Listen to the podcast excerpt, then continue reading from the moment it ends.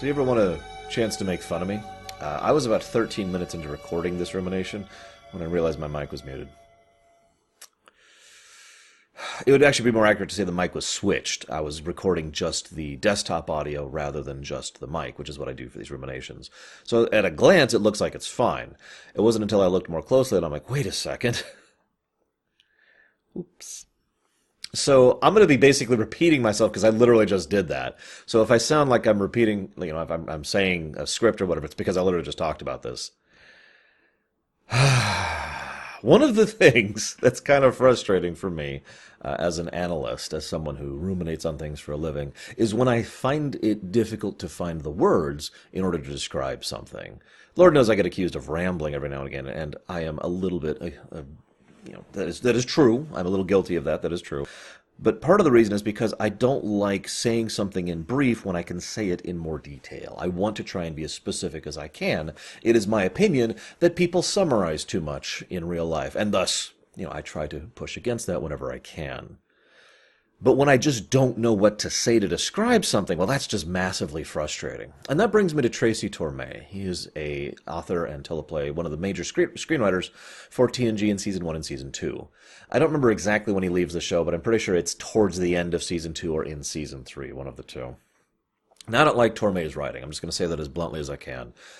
But he's not what I'd call a terrible writer. He's not actively bad. This isn't levels of code of honor or justice or, or frickin' threshold or whatever. There's just issues with the way how he writes. And again, it's difficult to describe, so I'm going to do my best here for the second time. A lot of the scenes he writes feel very clunky. Like, a scene just takes a little bit too long to finish, and some scenes go go like jerkingly forward, like okay, now here's the next scene. Like there's no actual proper pace to it. I can name a specific example of that in this episode. There's a bit where Data's talking to Graves, and then it just kind of cuts over to uh, Dr. Selar and Troi and the woman whose name I can't even remember her name. And then it just kind of cuts right back to, to Data and Graves. Like there's no proper pacing between these cuts and between these scene breaks he's trying to imply that time has passed, but he doesn't do it. Instead, it's just uh, and then uh, right, and then and sometimes the scene just kind of plods onward like it's never going to end. Another problem he tends to have is the dialogue itself doesn't feel like it's actually the characters talking. Some of the things they say fall into the classic writer's traps of saying things that are too obvious or too obviously expositional. So, you know, this is a paraphrase or made up example, but oh my God, Captain, they're exploding. Yes, something must have detonated over there. Da-na-na. You know, it's unnecessary and redundant, and it also treats the audience like they're an idiot. It's like, okay, we we can literally see the explosion, guys. You don't have to say they've exploded. Um, he does that. And this is not the first time they've had this problem. And unfortunately, I know for a fact this is not the last episode we'll have this problem with because he does at least one more episode in this style that I'm aware of in season two. We'll get there. The other problem, I mentioned the characters don't sound like themselves. They feel just a little bit off. And the best way I can describe this is some episodes, the characters just click like you're going through and it's like, yes, that, that sounds like something that Data would be saying in the moment. And it pulls you into the episode. So you feel like you're watching Data and Picard and Riker and Troi and Tasha and Worf and Geordi and uh, Pulaski. Am I missing anyone? but when when these kind of episodes happen, and it's not just Torme, but you know when these kind of episodes happen, what instead looks like is you're looking at Spiner and Stewart and Frakes and you know the actors. It feels more like you're watching a play and you're pulled out of the experience than you're watching a show and being pulled into it. I hope that tries that, that kind of describes it because I really don't have much else to, to say about that. I I also have to say that it's funny because originally this episode was going to be two other separate episodes, which they had these old ideas with, and kind of just kind of mashed them together into this one. But Tracy Torme was the mainliner for one of those episodes, and he is the one who actually did the teleplay for the conjoined surface. So it, you know, this is clearly his style. I could say that even if I didn't know that, because it is clearly his style. It's very apparent. Which brings me to another weird thing. I want to talk about Dr. Selar, or Selar, or Selar. They say it a couple of different ways across the series. How many of you know who I'm talking about before I even go into any detail? I bet it's several of you, because she's a Vulcan, played by Suzie Plakson, Plakson, Plakson, um, who you may recognize as the actress who also plays K'Ehleyr, Worf's love interest, and eventual wife, first wife. Um, I guess that never actually happened. Whatever, you get my point. Now, she's a decent actress in her own right, but what's really weird, Selar, Selar? God, they say it so many different ways. And it's a weird word for me to say. Selar is what I feel like saying, so I'm just going to say it that way. Dr. Vulcan has several. She's one of that weird category of secondary characters that's very recognizable. I bet most of you answered yes when I asked that earlier. I'll be looking in the comments for this when this episode comes out. But I imagine most of you were like, oh, yeah, I know who that is. Of course I do. Because she's mentioned throughout the whole rest of the show, pretty much all the way through its run. But she only appears once, ever. I was actually shocked to discover this. I didn't even realize this. This is the only episode she's ever in, right here. She's mentioned a lot. now, this is actually kind of clever in its own right, and kind of a smart way to maintain TNG's approach to setting continuity. The idea of the feeling of well that character who has been a regular who, who is part of the crew is still part of the crew you know that kind of um, well it's continuity it's a form of continuity but also you can't always get the same actresses back to play a guy who or a girl who has three lines, right? There are realistic and functional, feasible problems with making that happen. So having them name dropped every now and again in the background is a good way to kind of maintain that sort of continuity without the, the hassles of real life problems. Unfortunately, guest extras are very essential to the production of a good televised work, in my opinion but also very difficult to pull off, especially since it's considered very unglamorous work to play someone who has three or four lines and shows up constantly, right? I mean, we all know uh, Denise Crosby's comic. Can we just put like my shoes back there so I don't have to stand here in costume for a few hours, right? Like it's very unglamorous to do that kind of work, but it's so essential to good production, my opinion, of course. Anywho, funny thought, Dr. Selar was actually supposed to have a love story with Worf in the original design for her. Makes sense to me. Anywho, let's talk about Data's beard. Because I kind of like this. Probably the only character moment in the whole episode. And I'm going to explain why that's relevant later. Because it feels to me like Data was like, either experimenting because he wanted to change his visual appearance knowing how visually dependent most humanoid species are, thus trying to see how people would react to him differently if he literally looked differently, or because he was trying to change his appearance because he's trying something new as part of his continuing search to be human or more, you know, whatever. Now, the reason I also mention that is I get this really strong impression. He gives this description of his beard, and it's basically straight out of a textbook I like the mental image that Data sat down and was looking at these beards, and while he has some degree of aesthetic sense, which we will see develop over the future, I, I imagine he looks at these like, what's the difference? So he just starts reading the descriptions, and he picks out the description he likes best, memorizes that description, and then he gives it while he is describing his beard to Troi and Geordi. I don't think it looked as bad as it should have for Troi to giggle and run off, but again, as already mentioned, character, in continuity, blah, blah, blah. Now, I actually, I know this is going to sound weird, but I actually try not to get too nitpicky for these things. I've already been accused, as of now, many times of being way too nitpicky and toxic, actually, in these ruminations, which I find amusing. I imagine those people have never seen actually toxic people on the internet. But in those accusations, I, I, do take those to heart, as weird as that may sound, because I'm not here to nitpick this. That's not my goal. My here, is, my goal here is to talk about this, to ruminate on it, to discuss it with you guys, to read your comments and to th- see what you think going forward. Now, I mention that because uh, it means that while I am not ashamed of or afraid to nitpick, that's not my goal. I'm not going into this like, oh, I'm going to break this apart and I'm going to show every little. No, no, no. That's not my intention. However, if something really bothers me, I try to go into detail on why it does, which is basically nitpicking. Which brings me to the near warp transport. When I was a kid, watching this episode for the first time, I remember thinking, why are they doing this? Mom, why are they doing this? And she's like, I don't know. I guess they're in a hurry. Why don't they just beam down and then leave? I don't know. it's such a weird thing, and this is again kind of Torme's style, and I'm still building up to a point here because I'm going to give the analogy first this time, this time record, and we'll see what you think of it as I build up to it. The analogy is: imagine you're watching an episode, and there's all of a sudden someone's like, "Oh my God, look! There's a there's a frog with 15 eyes." The camera switches over to the frog with 15 eyes, and for like two minutes, all that everyone can talk about is this frog with 15 eyes, and then the camera goes back to the action, and they forget it ever existed. That's what this feels like. It's like, hey, look at look at this. We're doing this super dangerous. Well, actually, they never mention it's dangerous. We're doing this super risky. Well, they don't actually mention it's risky either. We're doing this maneuver that will never be mentioned again, not only in this episode but in the future, because we're in such a hurry. Now, the such a hurry part is the one thing I don't have a problem with. We need to go get to save those people pronto. Thing is, beaming doesn't take a long time let me let me try to explain my point a little bit better here. If they had been like, we need to beam down and get going immediately, okay, yeah, here to beam down, beam down, five seconds. It's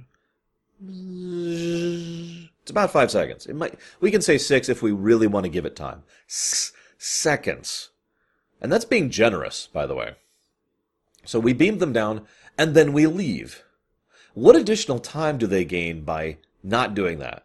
Like follow the sequence of events. Warp in, be start beaming down, warp out. Right? So it they basically save, if we're still being generous, maybe three seconds by doing this maneuver that may or may not be risky and may or may not be dangerous, but they spend a whole lot of time talking about it, or excuse me, the whole whole lot of attention talking about it for about the two minutes that it's on screen.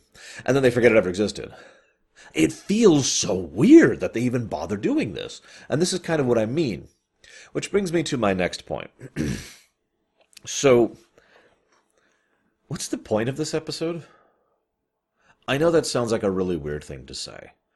I am one of those very strange people who believes there has to be a point in everything in an episodic work. Now, sometimes the point could just be to be entertaining. There's nothing wrong with that. You know, I, I like Snickers as much as anyone else. Actually, I don't like Snickers that much, but you, you get the analogy. I'm a Reese's peanut butter cut myself kind of guy if you want. Um, I will accept large donations, Reese's, if you want to send me some. But no, seriously though, I, being entertaining, nothing wrong with that. Um, character, you know, something do, something interesting with the characters, uh, maybe something relevant to like a really interesting plot, or maybe some kind of thematic point or some kind of concept you want to explore. But what of these things is done in this episode? It's not particularly entertaining to me. In fact, I found it very boring. I'll.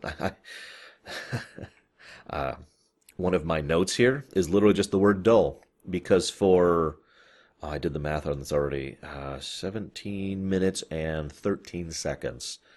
I had nothing to talk about. Just nothing was happening worthy of note. That's a huge chunk of a 45 minute show.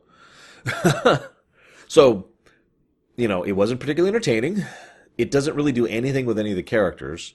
Um, the, the most character focus we get on anyone is Ira Graves, and that's not really interesting. It doesn't really do much with the concepts.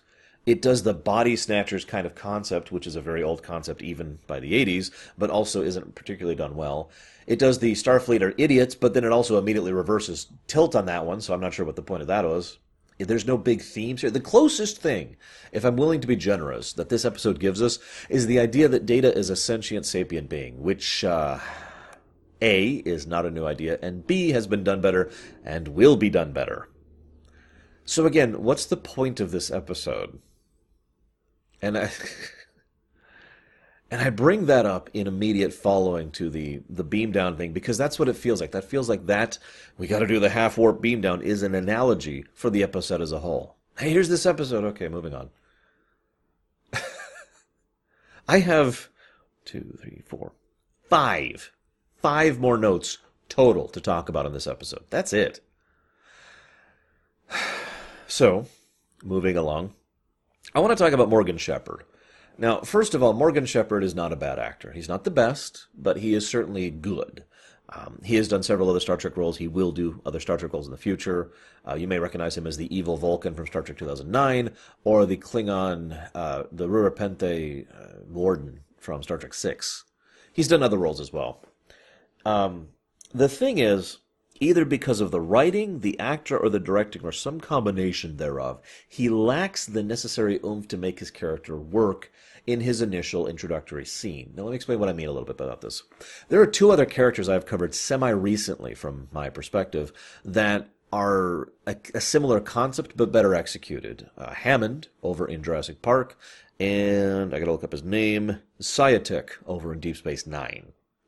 Both of these are people who are arrogant, egotistical, pompous, full of themselves, but do something to make that more manageable, more palatable for the audience. Now, there's a lot of ways you can do this.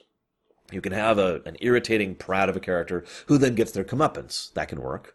Uh, you can have an irritating prat of a character who has the charisma necessary to, to smooth that over. So they come across as enjoyable to perceive, even if they are somewhat antagonistic. You can have someone like that who has hidden depths to them, inner humility or layers of shading or something to, to flesh them out as a character other than just being full of themselves. None of that is present in Ira Graves in his initial scene. I want to keep stressing that part because his initial scene where he's there and he's talking to the doctors and he's walking around is just kind of aggravating to go through. He is so full of himself, and nothing salvages that at all.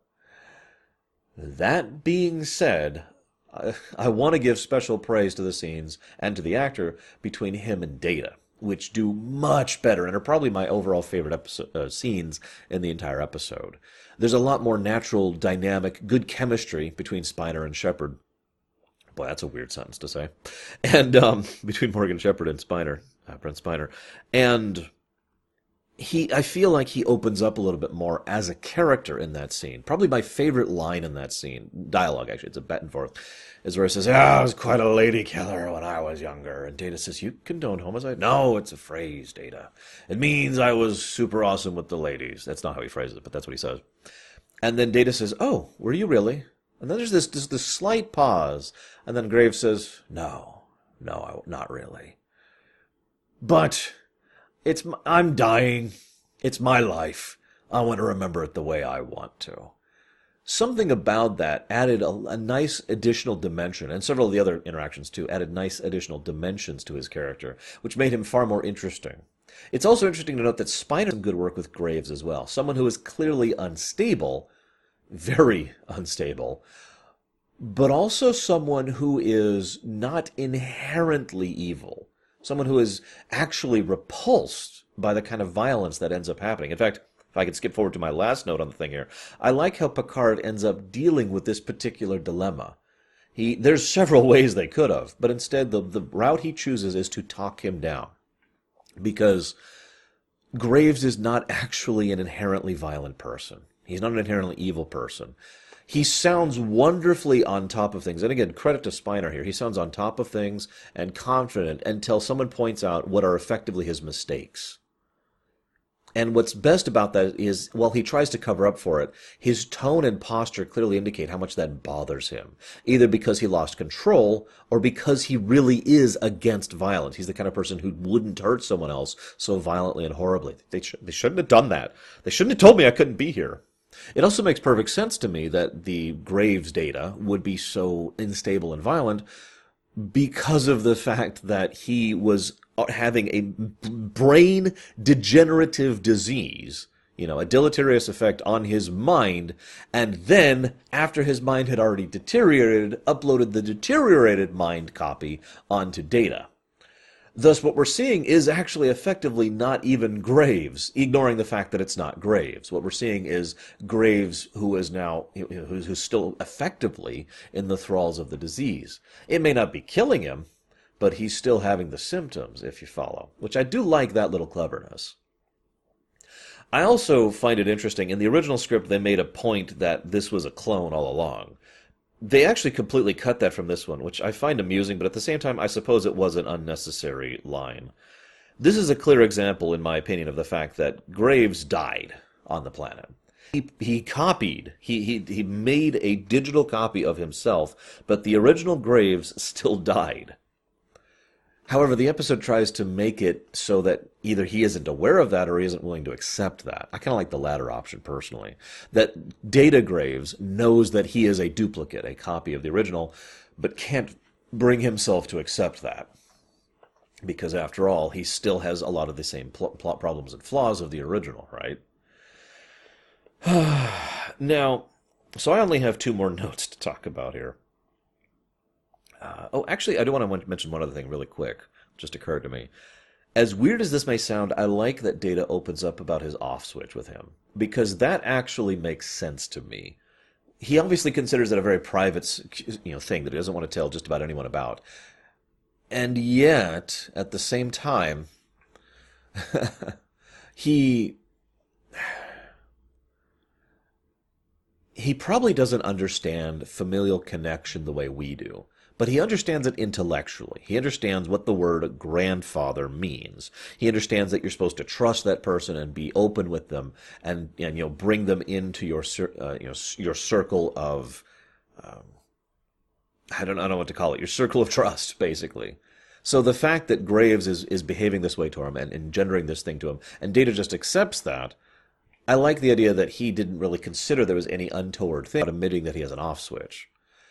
And then, of course, the music gets all ominous just in case we missed that fact. Oh, that brings me to my next point. So, the music gets all ominous, and from that exact moment, we know that Graves is going to do something with Data. And from the very moment that we see Graves Data, or Data Graves, um, he acts differently.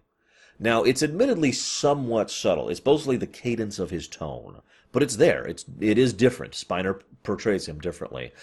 And then he just kind of portrays him more and more and more and more differently each scene he's in until it gets blatantly obvious to even three year olds in the audience that, hey, that's, that's not data. This brings me to my final point. And this is why this episode just kind of ughs for me right here. From about 18 minutes and 6 seconds to about 24 minutes and 24 seconds is basically just this long slog of of data the construction of the episode makes it feel like it's supposed to be a big reveal that Graves is in Data, but the episode is also constructed in a way to make it really, really obvious that Graves is in Data. And then uh, for the next about 11 minutes, all the way up until the 35 minute and 19 second mark, that's finally the point at which they're like, oh, it's just this huge chunk of time that's basically spent on Data Graves being different. I'm different. I'm different. And nothing of significance happens in this huge swath of time. It's actually aggravating. 17 minutes and 13 seconds. Basically nothing happens other than the episode building up the so-called mystery of the fact that we figured out originally and the episode gave away. Even if we weren't, even if we didn't figure this out, the episode makes it very clear from the beginning, from the second act, that something horrible is happening and that something is going on with data. And it takes 17 minutes to get that. I'm sorry to keep hanging on this. But it's what one of my biggest problems with this episode, like I mentioned earlier. What's the point of all this? Do we see anything interesting about Picard or Worf or Data? Uh, no. Do we see anything about interesting about Graves? Uh, no. we see that he's a little bit deranged and apparently can't keep a secret to save his life, which is also funny, by the way. I get that he's unstable, but it's funny how much he gives himself away constantly to everyone. And that brings me to my one weirdly redeeming trait of this episode. And I say weirdly redeeming because it's also at the same time kind of damning. I have talked before in this very in this very show about TNG about how often people in Star Trek get mind controlled or mind altered or replaced by a duplicate or whatever, and people just kind of like, Ugh. happened in Datalore, for God's sakes, happened in uh, oh god, the episode I can never think of the name of. It's very early season one where Picard gets replaced, right? And then Crusher and then Worf and all sorts of other people, right? Very common thing. And nobody ever notices. This episode is super weird in the fact that nobody notices except for the fact that people notice. It's actually contradictory.